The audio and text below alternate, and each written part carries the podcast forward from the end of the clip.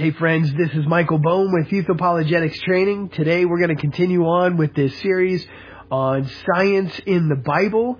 Uh, places in the Bible where the Bible, you know, it's not a science textbook. We've all heard that said before, but it, it it's the Word of God. And we believe that God inspired every last word in the Bible, right? Well, the Bible, being as thick as it is, and covering such a long span of time, it touches on various scientific subjects. If it was written by fallible men, uh, especially thousands of years ago, we should expect to find all kinds of scientific blunders, kind of like what we find in the Book of Mormon, which is only a couple hundred years old, and especially we find in the Quran and uh, many other old sacred texts.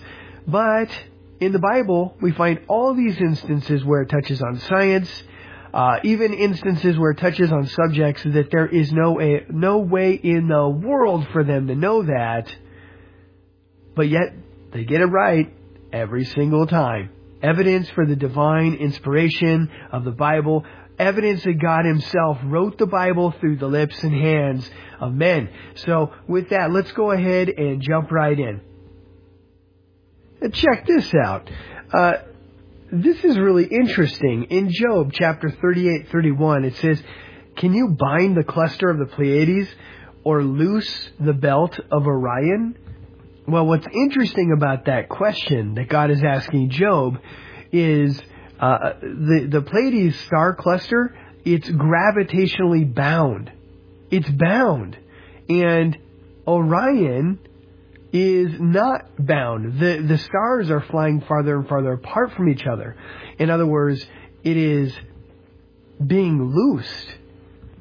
Now that's in Job. I mean, Job was written somewhere, well, there's a lot of debate, somewhere around the same time that uh, many of the events in the book of Genesis were recorded. Uh, some believe that Job is the oldest book in the Bible as far as when it was written. That is interesting. Moving on, Leviticus chapter 11 verses 33 through 36, we find that God uh, forbids people from drinking water from uh, vessels that have stagnant water or have been contaminated by coming into contact with dead animals. Uh, it wasn't until the last 100 years that we figured out that water that comes in contact with a dead body or a dead animal for that matter can cause you some major problems. And well, stagnant water again can make you very sick as well. Now, here's one I've mentioned in a previous podcast long ago and far away. I know I've mentioned this, but I don't recall what series it was in. And I have no idea why I even brought it up. I was probably stuck on some rabbit trail, like I'm kind of getting stuck on one right now. Uh, but this whole idea of leaving your field uh, fallow, not not growing grain one out of seven years. Just the, the practices in the Bible for farming in general are interesting. Uh, guys, we don't follow these practices today. And people are finally starting to realize, wow, we, we really should be doing these things. Uh, one thing they would do, alright, every year, uh, they would leave the corners of the fields unharvested. Uh, and, and by that they mean sides as in there's kind of like this ring. Okay, if you could just imagine a field of corn and you don't harvest the very outer edge, what that does is creates a wind block. Now, uh, fields that do not have some kind of a wind block, which is like all of them, get wind damaged. Uh, the wind blowing on the soil constantly. What that does is it kills uh, all of the microorganisms on the surface of the soil, uh, in the top layers of the soil, and it actually starts to ruin the soil. Now, I don't know how much of you guys out there are hippies and and are into this stuff like I am. I'm not a hippie, guys, but yes, I, I really do get into gardening sometimes.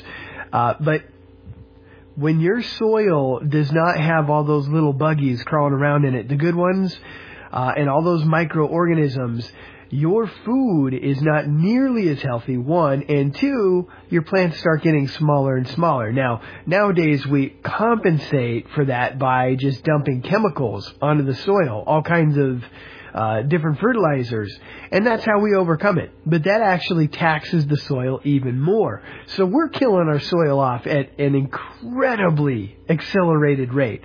If we keep down this path, guys, we're in big trouble in a couple more generations. And no, I'm not setting dates, and no, I'm not a prophet. I'm just saying, um, from what I've read, we're causing major problems with our soil, and our food is getting less and less healthy. It's it's like almost our our fruits and vegetables are starting to become kind of flat. Like they don't have those nutrients in them uh, that they had before.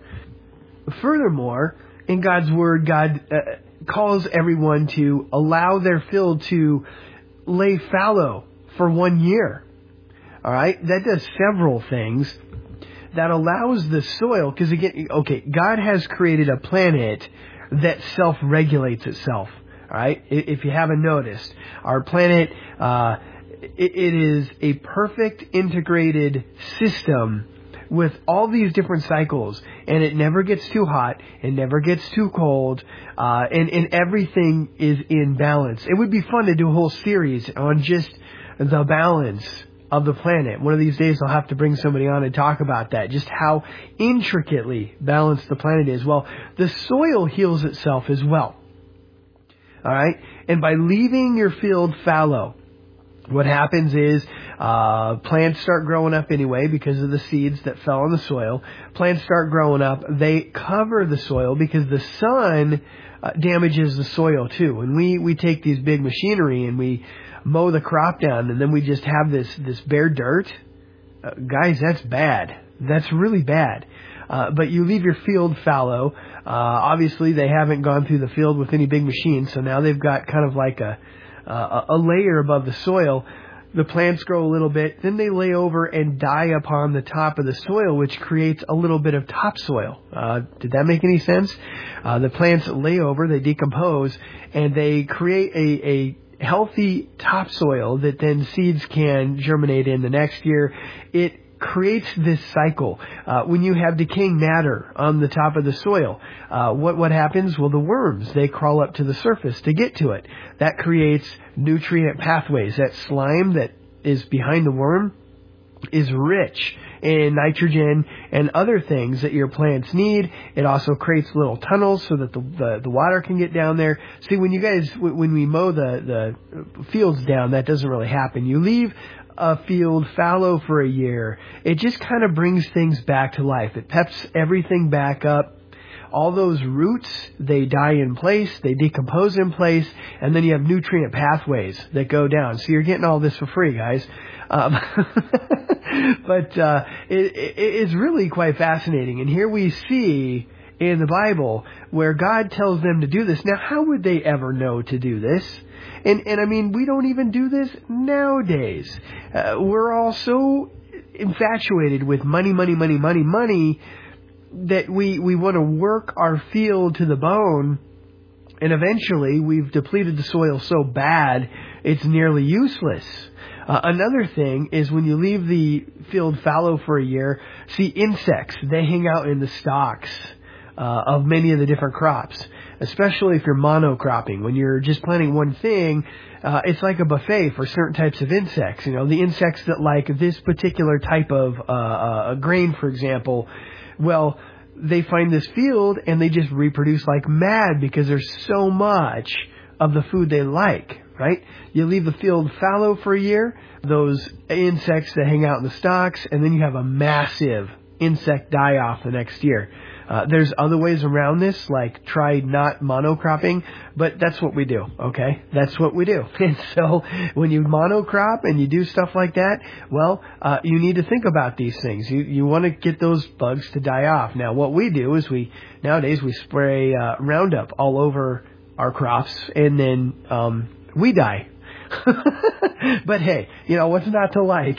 So anyway, uh, also uh, just having the the edges of the field. There's something for the poor to glean. Uh, That that was uh, rather than having some kind of welfare system, that's how you did it. You just left some of it there. And then the people that were truly poor, they would go and get their food and they would have to work for it still, right? Because they still have to travel to that field and do some work to get that food. No EBT cards, right? So moving on, here's something else that's kind of interesting.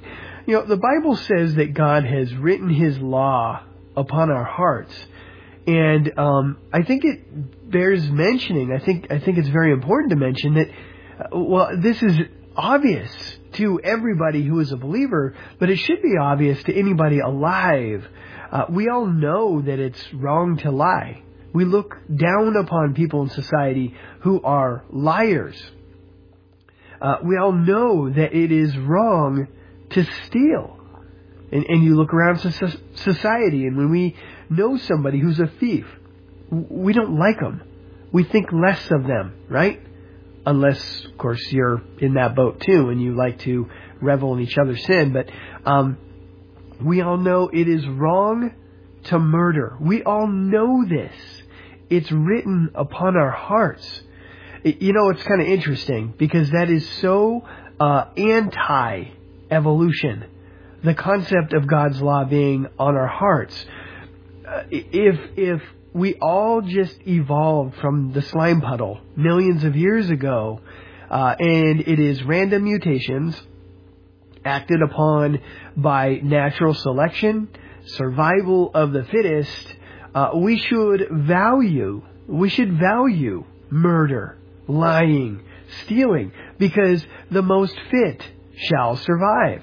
And people that murder, uh, do have, you know, people who uh, uh, rape and pass on their genes via rape.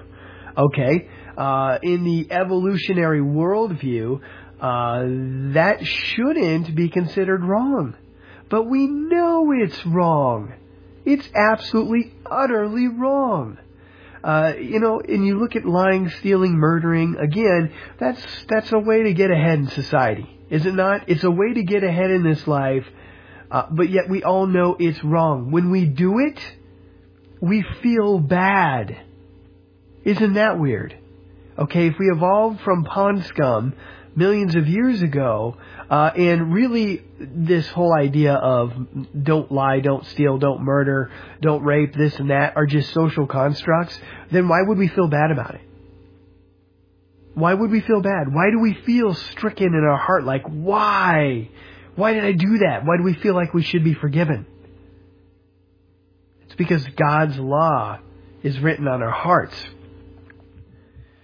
All right, I'm going to stop right there. Tomorrow, I'm going to get into some of the uh, supposedly scientific blunders in the Bible. That's right. There's all kinds of atheist websites out there that claim that uh, the Bible has completely botched it in certain areas where it touches on scientific concepts.